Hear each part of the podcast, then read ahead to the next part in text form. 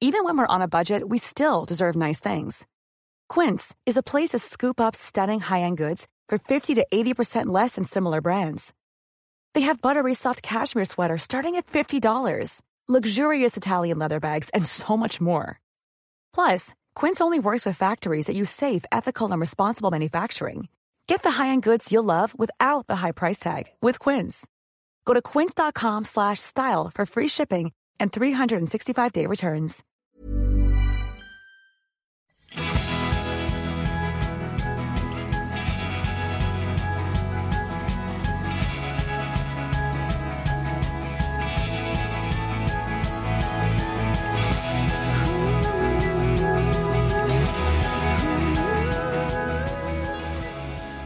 Ina Schuppe Koistinen är docent på Karolinska institutet och jobbar på Centrum för translationell mikrobiomforskning med att bland annat studera bakterieflorans roll för kvinnors hälsa. Hon är gästskribent på Food Pharmacy och yogalärare och dessutom verksam som konstnär och målar fantastiska akvareller. Många kvinnor upplever att de har svårt att få hjälp av sjukvården då det gäller kvinnospecifika åkommor och istället vänder sig många till forum och stängda internetgrupper där hälsofarliga tips och desinformation sprids som en löpeld. Av den anledningen har Ina skrivit en bok som heter Vulva. Fakta, myter och livsomvälvande insikter. I denna bok hittar du kunskap och konkreta råd som baseras på den senaste forskningen kring vaginaflorans betydelse för kvinnors hälsa och fertilitet. I boken finns verktygen till en bättre hälsa när forskning om allt från vaginans bakterieflora till eh, preventivmedel presenteras och förklaras. Och sen är det ju så att Endast 4% av all research och development inom läkemedelsindustrin investeras i att lösa hälsofrågor för kvinnor. Och nästan all medicinsk forskning har traditionellt utförts på män. Ja, deppigt. Vad som inte är så deppigt däremot är att Lina har gjort en intervju med Ina som kommer här och nu i Food Pharmacy-podden. Ina, din bok Vulva Berätta, vad är det för bok och varför skrev du den? Ja, det är en populärvetenskaplig bok som eh, min tanke var att eh, jag både ska berätta om den forskning vi gör, för det känns väldigt viktigt att alla de kvinnor som bidrar med sin tid och sina prover, att de också får tillbaka någonting från oss. Så, så att jag vill berätta om vår forskning. Och sen när jag började leka med tanken och skriva om vår forskning då om bakteriefloran och kvinnohälsa, då upptäckte jag många saker som jag inte riktigt hade tänkt på förut, som att vi saknar ett självklart ord för vårt könsorgan, att vi pratar inte om vårt mående, det finns mycket rädsla inför hormonbehandlingar och det finns väldigt mycket myter som cirkulerar som, som är så felaktiga och ingen bemöder sig om att liksom rätta till och förklara på ett sätt som folk förstår. Så den här boken blev mycket, mycket bredare än jag hade tänkt från början och jag hade eh, också många diskussioner med förlaget, Bookmark förlag. Och de har också då bidragit med vad, vad är det kvinnor pratar om, vad är det som, som lyfts som frågor. Och så har jag försökt att svara på det. Och sen har jag dessutom försökt att vara ganska kortfattat, så det är ingen jättetjock bok, det är korta kapitel.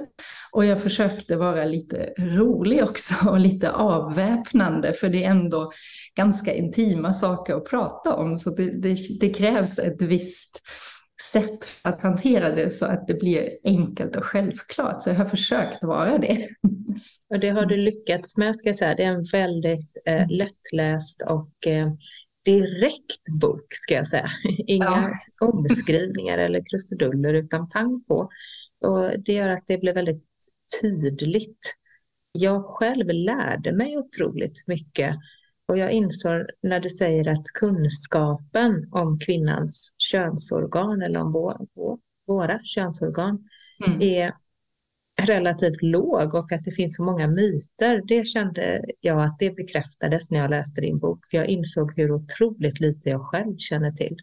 Ja, men jag tror att det är en, en, en verkligen en viktig fråga att lyfta. För att i skolan eh, så lär man sig ganska mycket om hur man undviker könssjukdomar, inte blir gravid.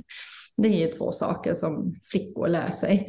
Men mm. sen att hur man tar hand om sin hälsa, speciellt när det gäller det kvinnliga könet på ett bra sätt och vad det innebär att leva med de här ständiga hormonförändringar. Alltså det pratas inte om och vi Nej. lär oss i väldigt tidiga år att bara härda ut och vara tysta. Och det är också en stor del i problemet att många tjejer och kvinnor inte söker hjälp för de tror att det är så det är att vara kvinna. Man ska stå ut med smärta och sådana saker. Mm. Du fick ett samtal från en journalist som frågade om du rekommenderade behandling av vulvan med väteperoxid.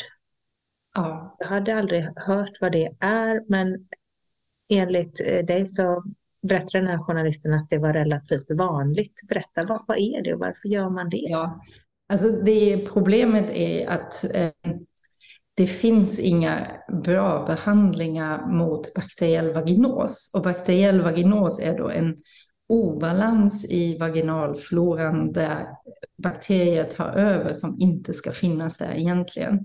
Och de symptom som man upplever är ju att det både det svider och kliar, att man har illaluktande flytningar och det är riktigt, riktigt illa. Alltså det luktar rutten fisk. Och du kan ju bara tänka dig vad det innebär för livet att gå runt och lukta så illa som man är orolig att grannen bredvid känner den doften. Mm. Och det är flytningar då, som rikliga flytningar. Och eh, då kan man behandla med antibiotika, och, men tyvärr återkommer det ju ändå ganska vanligt och ganska ofta. Dessutom brukar man få svampinfektion när man har tagit då en antibiotikakur mot bakteriell vaginos. Och det här drabbar alltså 30 procent av alla fertila kvinnor ja, som, som har bakteriell vaginos. Och så bemöts man liksom inte med förståelse inom vården. Alltså, om det till exempel i Skåne tar, tar det två år att få en gynekologtid, ska man då gå till sin husläkare och lägga sig på britsen och be om hjälp? Eller, alltså det, är så, det är en jätteviktig fråga det här med tillgång till vård och den finns inte alltid. Nej. Och eh, sen är det ju en sak är att det påverkar livskvaliteten och att det gör ont och är obehagligt. Men en annan sak är ju att det innebär eh, stora hälsorisker. Alltså man har lättare att bli infekterad av könssjukdomar eller papillomvirus som, om man inte är vaccinerad eller till och med aids-viruset, hiv. Eh, det kan vara svårare att bli gravid. Bara det är ju en jätteviktig sak. Och sen om man är gravid så kan det också vara så att man har större risk för komplikationer som till exempel att, tid, att föda för tidigt. Och genom att det är så svårt att få vård, då, ja, då vänder sig kvinnor till olika fora på internet och allt möjligt. Och eh, det är alltså någonting som cirkulerar och att man ska då skölja vaginan med väteperoxid. Och mm. väteperoxid är ju starkt frätande. Det används bland annat då till hårblekning. Och det är en vanlig kemikalie i industrin också. Mm. Och, eh, det är inte helt fel för de här cellerna, laktobacillerna eller mjölksyrebakterierna i vaginan, de producerar faktiskt väteperoxid för att döda de här bakterierna som vi inte vill ha där. Men det är ju i väldigt, väldigt, väldigt små mängder och det är väldigt lokalt. Så skölja vaginan med väteperoxid som man, jag vet inte ens var man köper det, men det går säkert att köpa det innebär stora risker. Det, det kan ju fräta sönder hela underlivet och det är inte så lätt att få rätt mängd uh, utspätt och så. Så att det skulle jag absolut inte rekommendera. Och jag har faktiskt fått den frågan flera gånger om från journalister. Och det har också skrivits om det, en, jag tror det var Aftonbladet. Eh, och det, det är så skrämmande. Och jag blev verkligen orolig och det var en av anledningarna varför jag tänkte att ja, men det är nog bra att skriva en bok. Ja. ja, men om vi talar om vaginan och hygien. Det är ju mm. ändå, tänker jag att det här tangerar ju det området. Hur tar vi hand om vaginan? Och du har ett eh, avsnitt eller du har en, en eh, du har ett block i boken som du har döpt till vulvavård.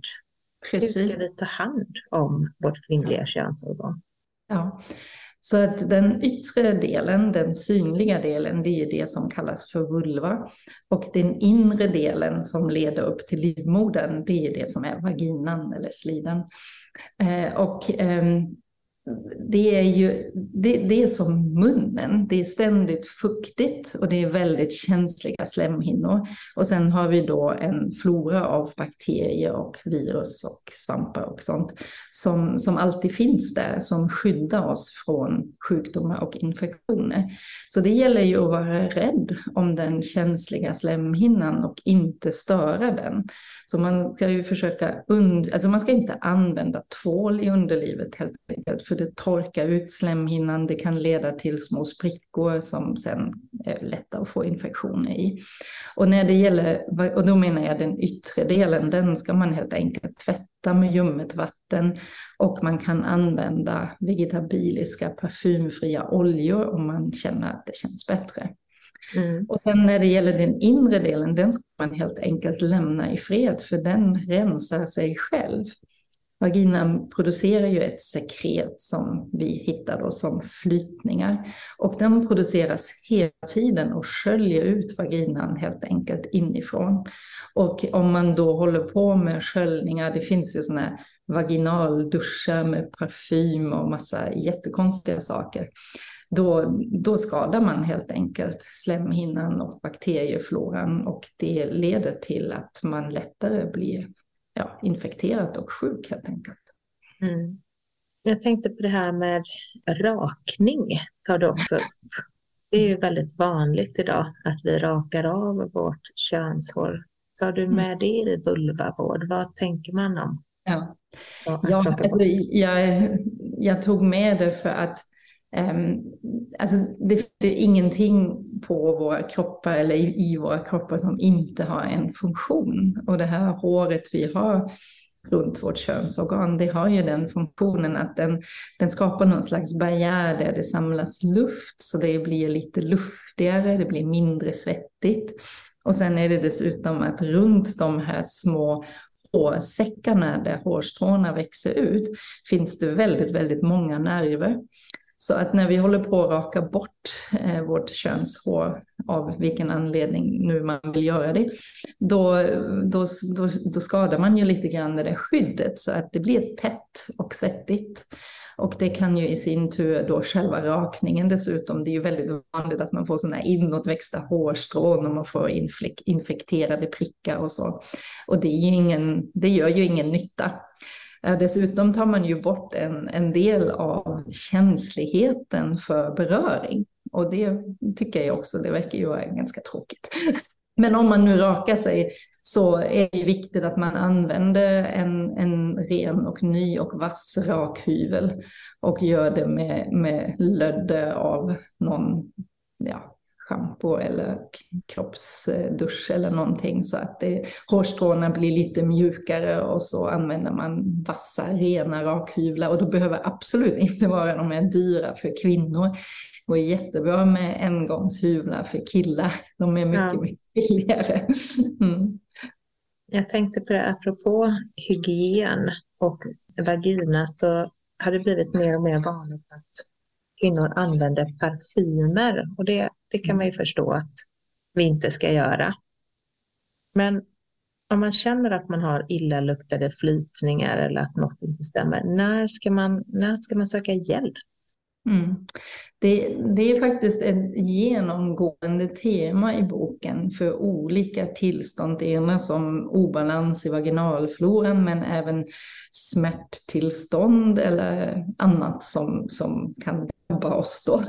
Mm. då. Då har jag varit väldigt noggrann med att hänvisa till när ska du söka vård och mm. när kan du liksom genom att testa lite olika sätt att hantera din hygien eller sexvanor eller sånt, eh, hur, hur du kan försöka rätta till det själv.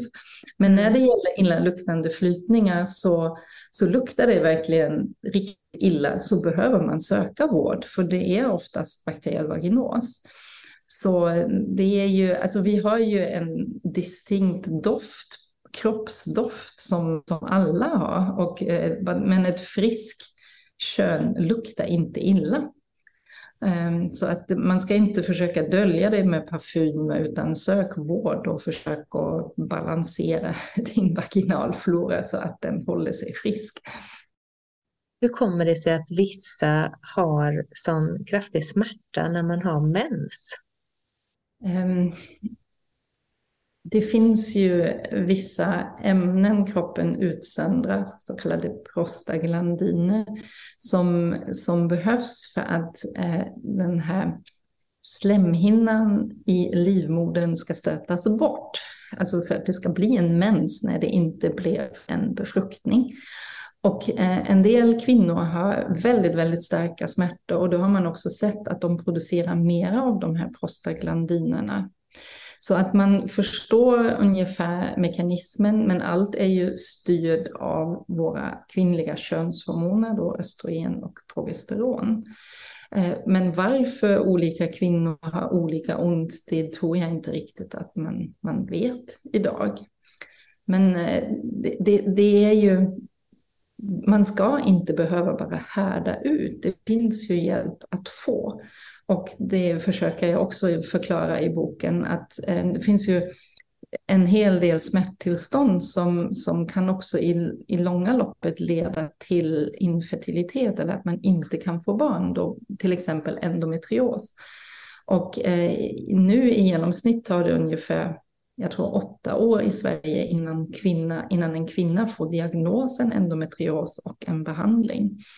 Och wow. det är det är ju katastrof, för det påverkar ju kvinnors livskvalitet enormt. Alltså att man verkligen inte kan leva ett vanligt liv när man har mens, för man har så enorma smärtor som, alltså en del kan ju verkligen inte lämna sängen de dagarna.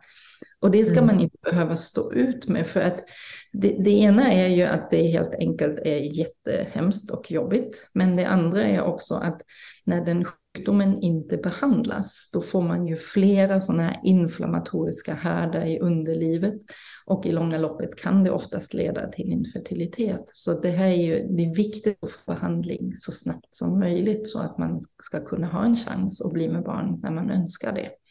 Mm.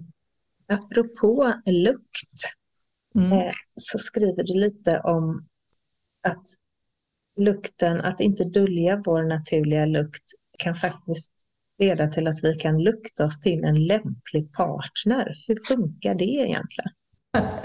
Ja, det var en liten rolig utsvävning, men det finns ju ett helt forskningsfält som tittar på det här hur tarmfloran och hjärnan samverkar. Så hur de här bakterierna vi har i våra kroppar, hur de eh, påverkar hur vi mår, men också hur vi agerar. Och eh, ett exempel på det här är ju att Ehm, vi har ju bakterier på huden och de lever ju på både avdödade hudceller som hela tiden frigörs, men också på svett och sånt som kroppen utsöndrar. Och eh, bakterierna och immunsystemet hänger ju tätt ihop, för de bakterier som är nyttiga för oss, de tolereras ju av vårt immunsystem. Och bakterierna på våra kroppar, de tränar vårt immunsystem att lära känna det som är bra eller vilka bakterier som ska finnas och vilka som är sjukdomsframkallande. Och vårt immunsystem finns ju i jättemånga olika varianter och eh, vi letar, eller rent evolutionärt så är ju människan ute efter att hitta en partner som är i sitt immunsystem olik sig själv så att man man liksom breddar repertoaren. Och då, har, då vet man att när kroppsdoften, man doftar till sig en partner som har ett, lite ett mera olikt immunsystem. Och när man då tvättar av alla bakterier och eh, använder jättemycket parfym och sådär så kan man ju inte känna det. Så jag tyckte det var bara en liten rolig grej att berätta om det här att du kan faktiskt lukta till dig en lämplig partner och glöm Tinder-appen utan bara gå ut och känn. Mm, jag tyckte det var världens bästa tips.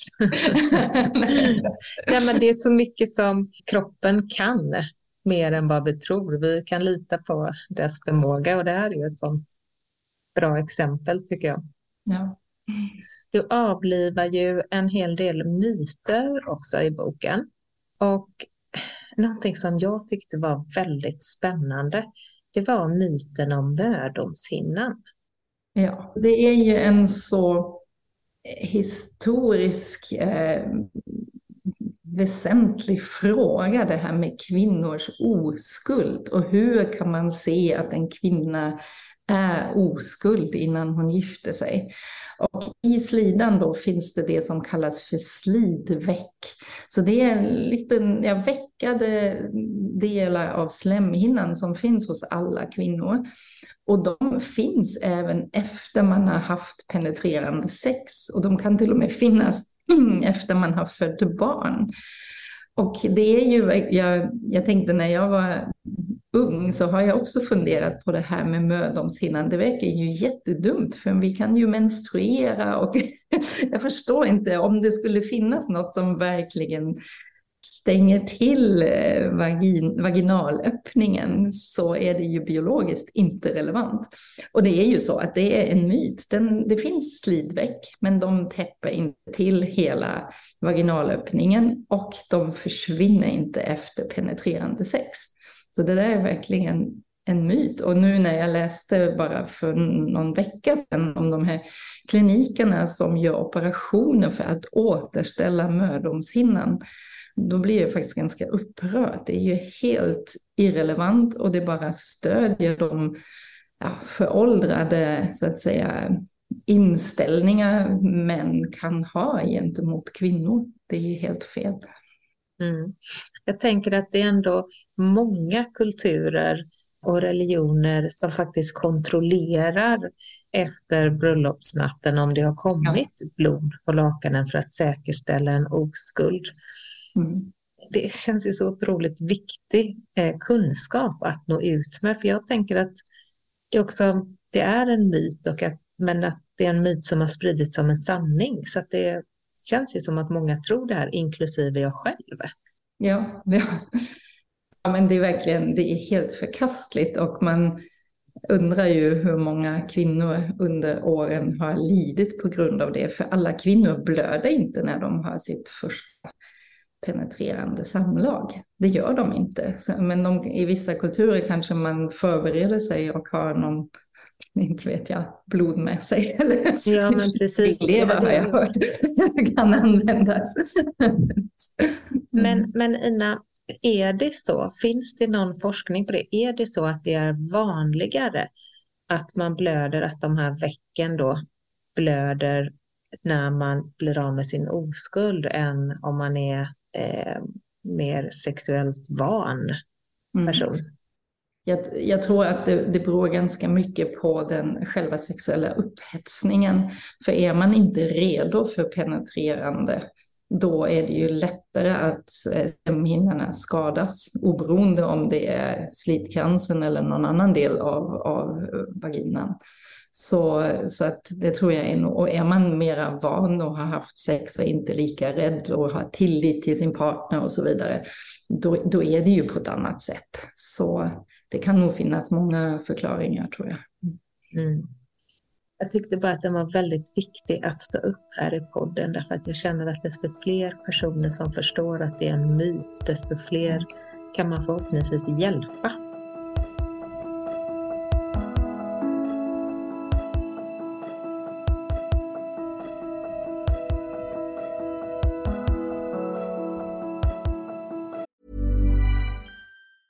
Hey, it's Ryan Reynolds, and I'm here with Keith, co star of my upcoming film, If, only in theaters, May 17th. Do you want to tell people the big news? All right, I'll do it. Sign up now and you'll get unlimited for $15 a month in six months of Paramount Plus Essential Plan on us. Mintmobile.com slash switch. Upfront payment of $45 equivalent to $15 per month. Unlimited over 40 gigabytes per month. Face lower speeds. Videos at 480p. Active Mint customers by 531.24 get six months of Paramount Plus Essential Plan. Auto renews after six months. Offer ends May 31st, 2024. Separate Paramount Plus registration required. Terms and conditions apply if rated PG. Life is full of awesome what ifs and some not so much, like unexpected medical costs. That's why United Healthcare provides Health Protector Guard fixed indemnity insurance plans to supplement your primary plan and help manage out of pocket costs. Learn more at uh1.com.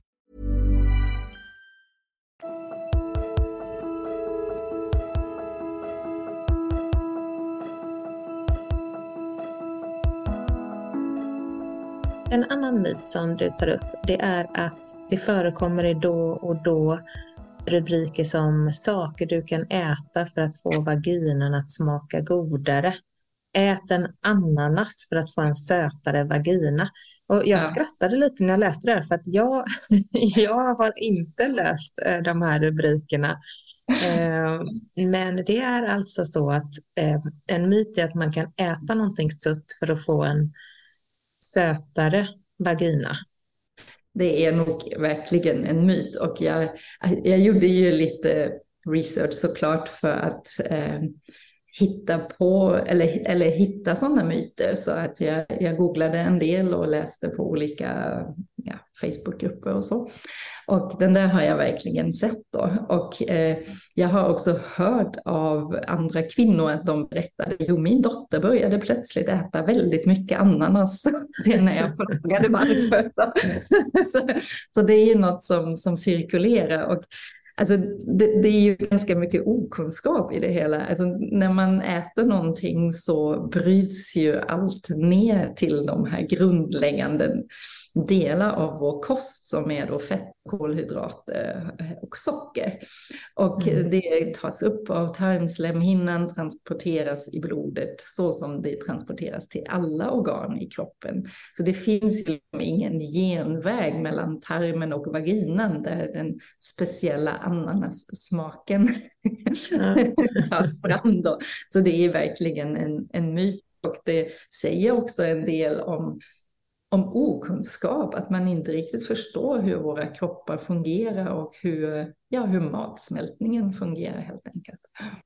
Kan du inte berätta lite om det, att det, det finns en anledning till att vaginan inte ska vara söt utan den ska vara sur? Ja, Varför är precis. det så? Ja, de här lakto eller mjölksyrebakterier som, som finns då i en frisk vagina, de producerar ju mjölksyra som sänker pH-värdet. Och pH-värdet i en frisk vagina den är ungefär vid pH 4 till 4,5 så det är ganska surt. Och vi kan jämföra det med magsäcken. I magsäcken har vi ju också väldigt, väldigt, en väldigt sur miljö. Där är ännu surare, kanske 2 pH 2. Då är det ju celler som producerar saltsyra som skapar den här syran. Men den är för att döda bakterier som inte ska växa där. Så mm. att på samma sätt så, som magsäckens pH-värde bidrar till att vi inte får infektioner så är det i vaginan att de här mjölksyrebakterierna skapar en miljö där andra bakterier inte trivs. Så det är ett skydd för infektioner.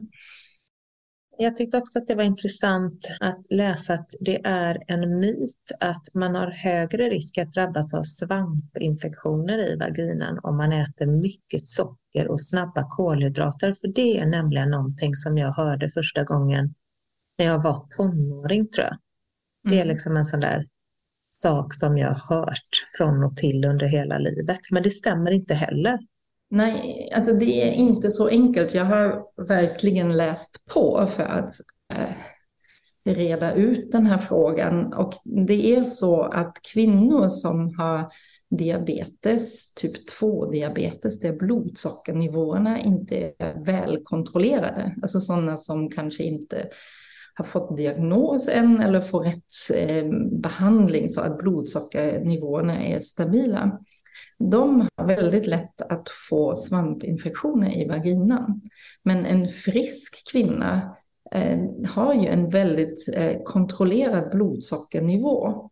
Och om du någon dag äter väldigt mycket bullar eller dricker läsk så leder det ju inte till att ditt blodsocker eh, är förändrat över lång tid, utan det är en kort tid, men kroppen utsöndrar då rätt mängd insulin för att sockret i, bloden i blodet ska tas upp av cellerna i kroppen.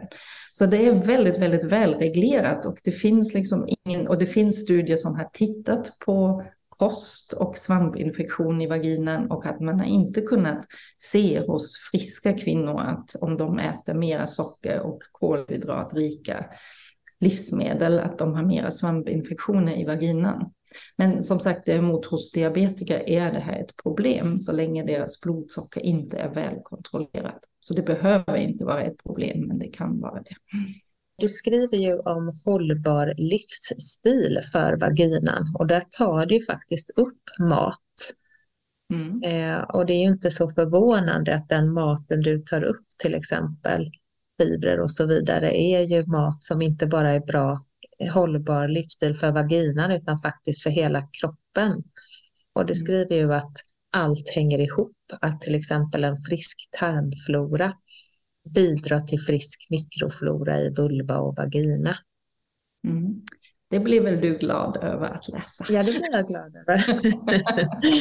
Men jag, jag, tänker, är det någonting man kan liksom förebygga med maten? Vad är i sådana fall det viktigaste skulle du säga? Det, det, är, det är två saker. Det ena är ju fibrer, kostfibrer som behövs för att eh, bakterierna i tjocktarmen ska kunna trivas och uppfylla sin funktion att ha, producera ämnen som gör att tarmslemhinnan håller sig frisk och tätt och så.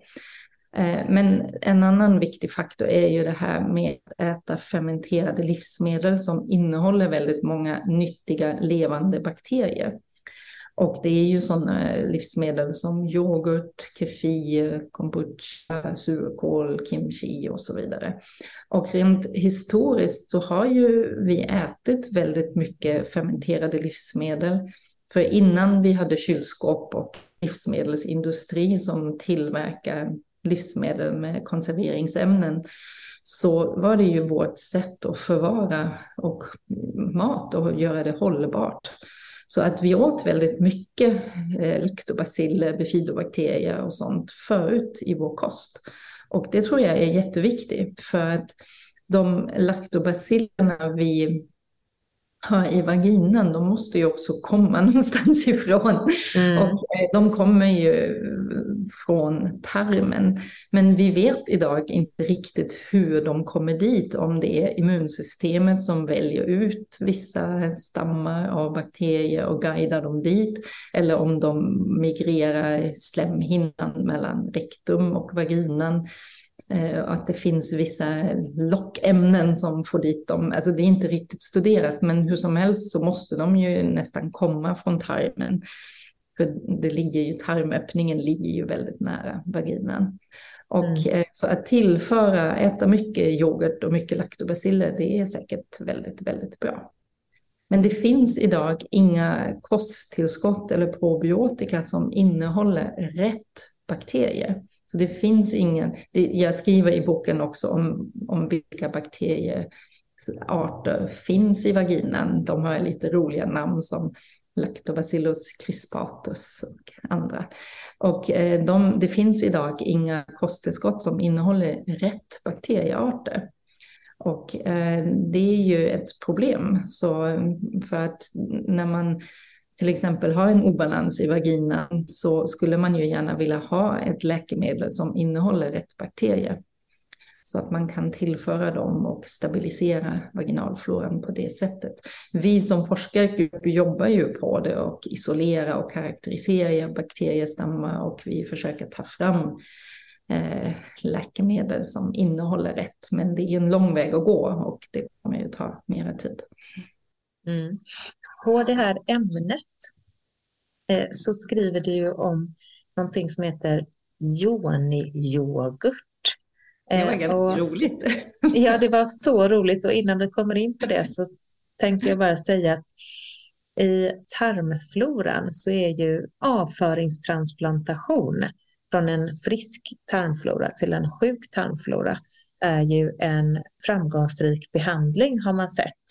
Ja. Och då tyckte jag att det var så intressant när jag läste om den här forskaren i USA som hade gjort yoghurt på sitt eget slidsekret. Snälla kan du berätta den här storyn? Ja, det var också en sådär bara rolig grej som jag tog upp i boken. Och det, var, det var en doktorand i USA då som jobbade också med vaginalfloran och hon, eh, hon tog en sked och samlade lite vaginalsekret och så tillförde det till vanlig mjölk och eh, lät den stå i rumstemperatur. Och då blir det ju till yoghurt. Alltså det är så yoghurt tillverkas, att man tar någon sån där kultur med laktobaciller och så ja, tillsätter man mjölk och sen låter man stå det i en högre temperatur så fermenteras eh, mjölksockret och eh, det bildas då yoghurt.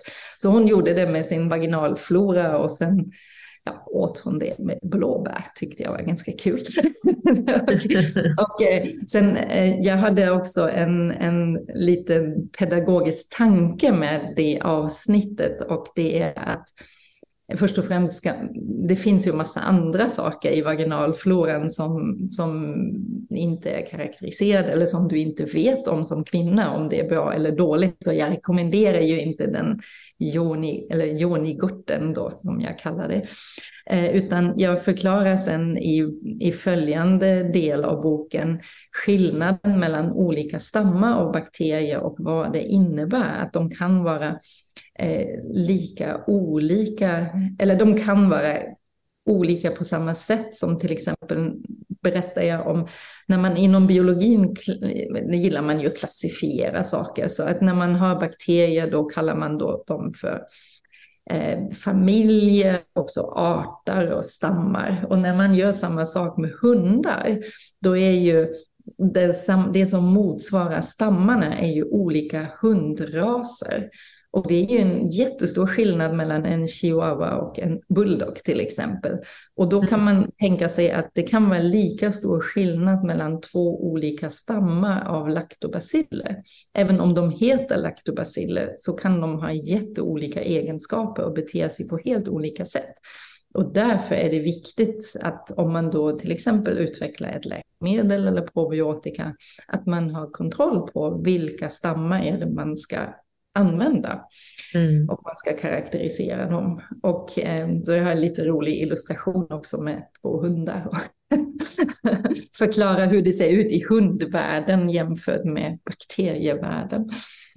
Det är jättefina hundar. Eh, och jag tänkte faktiskt komma in på dina vackra illustrationer. Alltså, själva boken är ju otroligt vacker om jag får säga det själv så påminner den lite om vår bok. Alltså skillnaden är att vi har en stor mun med stora läppar och du har en mängd olika blygdläppar på ditt omslag. Den är väldigt, väldigt fin. Och dina akvareller i boken, alltså illustrationerna i boken, har ju faktiskt du gjort själv. För du är ju dessutom konstnär. Ja, det stämmer. Det var mm. Kanske också en del av motivationen till boken att eh, jag ville gärna illustrera den själv. Och eh, jag har gjort illustrationer till andra böcker förut, men då fick jag inte riktigt bestämma, för det var ju inte min bok. Nej. jag tänkte, yes, nu får jag bestämma vilka bilder som ska vara med. Och eh, en del är ju illustrationer som förklarar saker, som det här med hur de inre könsorganen ser ut eller sådana saker. Men eh, det är ganska många illustrationer som egentligen bara visar kvinnokroppen och kvinnokroppens skönhet. Och det, det, det, blev väldigt vackert. Jag tycker också det själv. Och det blev väldigt fin, eh, att det, det är olika stilar, olika sätt ta sig an kvinnokroppen, men allt är i akvarell. Så det finns en röd tråd, men ändå finns det ganska stor ja, variation i bilderna. Mm. Underbara bilder, jag älskar dem. Mm, jag tänkte på det, du är konstnär och du är också yogalärare samtidigt ja. som du är forskare på KI. Mm. Och den här kombinationen är ju rätt ovanlig. Faktiskt första gången som jag träffar någon som har en sån bred repertoar liksom, i det du sysslar med på dagarna. Jag undrar, har du tänkt lite på, har, tror du att ditt konstnärskap påverkar hur du är som forskare? Mm, det gör det helt säkert. Och eh, när du säger som du säger så låter det ju som att det är olika världar. Men för mig är det inte det och det är väl därför det är möjligt för att jag kan kombinera det ganska väl. Alltså som forskare jobbar man ju man försöker ju förstå en specifik frågeställning, försöker förstå hur kroppen och människan fungerar. Och man gör ju egentligen samma sätt som konstnär. Alltså, alltså man försöker förstå hur världen fungerar och hänger ihop. Men man har liksom ett annat sätt att angripa den frågan. Och i detta ligger ju det här att man vill förklara och visa. Och det gör jag ju med båda yrken så att säga. Mm. Men, och sen är det lite de är komplementerande. Jag använder ju mina målningar som illustrationer när jag undervisar, när jag håller föredrag. Så att eh, man kan säga att jag jobbar vidare med forskningsfrågor på min fritid, men jag gör det ju för att det är roligt. Men det är också att jag vill ju visa saker och då, då handlar det inte om, alltså mina bilder är ju inte som fotografier av mikroskopbilder eller illustrationer som man ser i läroböcker, utan det är mer att jag, jag tar fram det viktigaste budskapet. På något sätt. Mm. Alltså att jag visar hur celler ser ut och, och, då tänker jag på, men vad är det de här cellerna gör, i vilket sammanhang finns de? Och, eh, så att det, det hänger helt klart ihop för mig och det, det hjälper båda hjälper varandra också. Men jag målar ju väldigt mycket annat också som inte har med vetenskap att göra. Och det är ju det är ungefär som att spela ett instrument. Man kan inte bara ställa sig någon gång och måla ett mästerverk, utan man måste ju hålla på hela tiden och man måste ha flöde kreativiteten och den kommer inte av sig själv. Så att jag målar ganska mycket. Jag målar nästan varje helg. Och så, så är det lite olika teman, men just de här vetenskapliga teman, de kommer jag tillbaka till för att jag, ja, de finns ju i mitt huvud hela tiden och jag tycker det är väldigt vackert. Och det är också väldigt roligt att visa att vetenskap behöver faktiskt inte vara jättetråkigt, utan det kan vara vackert och det kan vara inspirerande och sådana saker. Och det där med ja, yogan. Precis det jag tänkte. ja, det där med yogan är ju, alltså det är livsstil. Jag har hållit på med yoga i väldigt många år och jag har gått yogalärarutbildning. Jag tycker om att introducera människor till yogan och visa vad som betyder mycket för mig. Och det är ju det här att man ger sig tid att lyssna in i sin kropp, att man ger sig tid att känna och eh, förstå hur man mår och vilka behov man har. Och det genomsyrar ju lite hela livet. Och, men jag har faktiskt ordnat lite sådana här retreats och workshops där jag både håller föredrag om tarmfloran och vaginalfloran, där jag undervisar yoga och där jag visar mina bilder. Så ibland får jag ihop alla tre. Tack så jättemycket Ina. Jag kan varmt rekommendera den här boken. Den är, precis som vi sa inledningsvis, den är väldigt roligt och bra skriven. En stor eloge till dig Ina som har lyckats med det konststycket. Tack! Du har lyssnat på Food Pharmacy-podden med Lina Närtby och Mia Klase. I detta avsnitt så medverkade ju inte Mia, men däremot så hade vi med oss Ina Schuppe Koistinen. Och vill du veta mer om Ina så finns hon på Instagram under namnet ina.schuppe.koistinen och hon har också en hemsida som heter www.inasakvareller.se. Och sen är det så härligt att hon kommer att ha en workshop med bokpresentation och en yoga och groove-klass på Atmajoti i Stockholm. Och det är den 10 december. Och mer om det kan du läsa på atmajoti.se. Ja, och jag heter Sebastian Ring och står för redigering och musik. Och vill du ha mer av oss på Food Pharmacy så finns vi på foodpharmacy.se och på Instagram under namnet food underscore pharmacy. Tack för denna gång, hej då!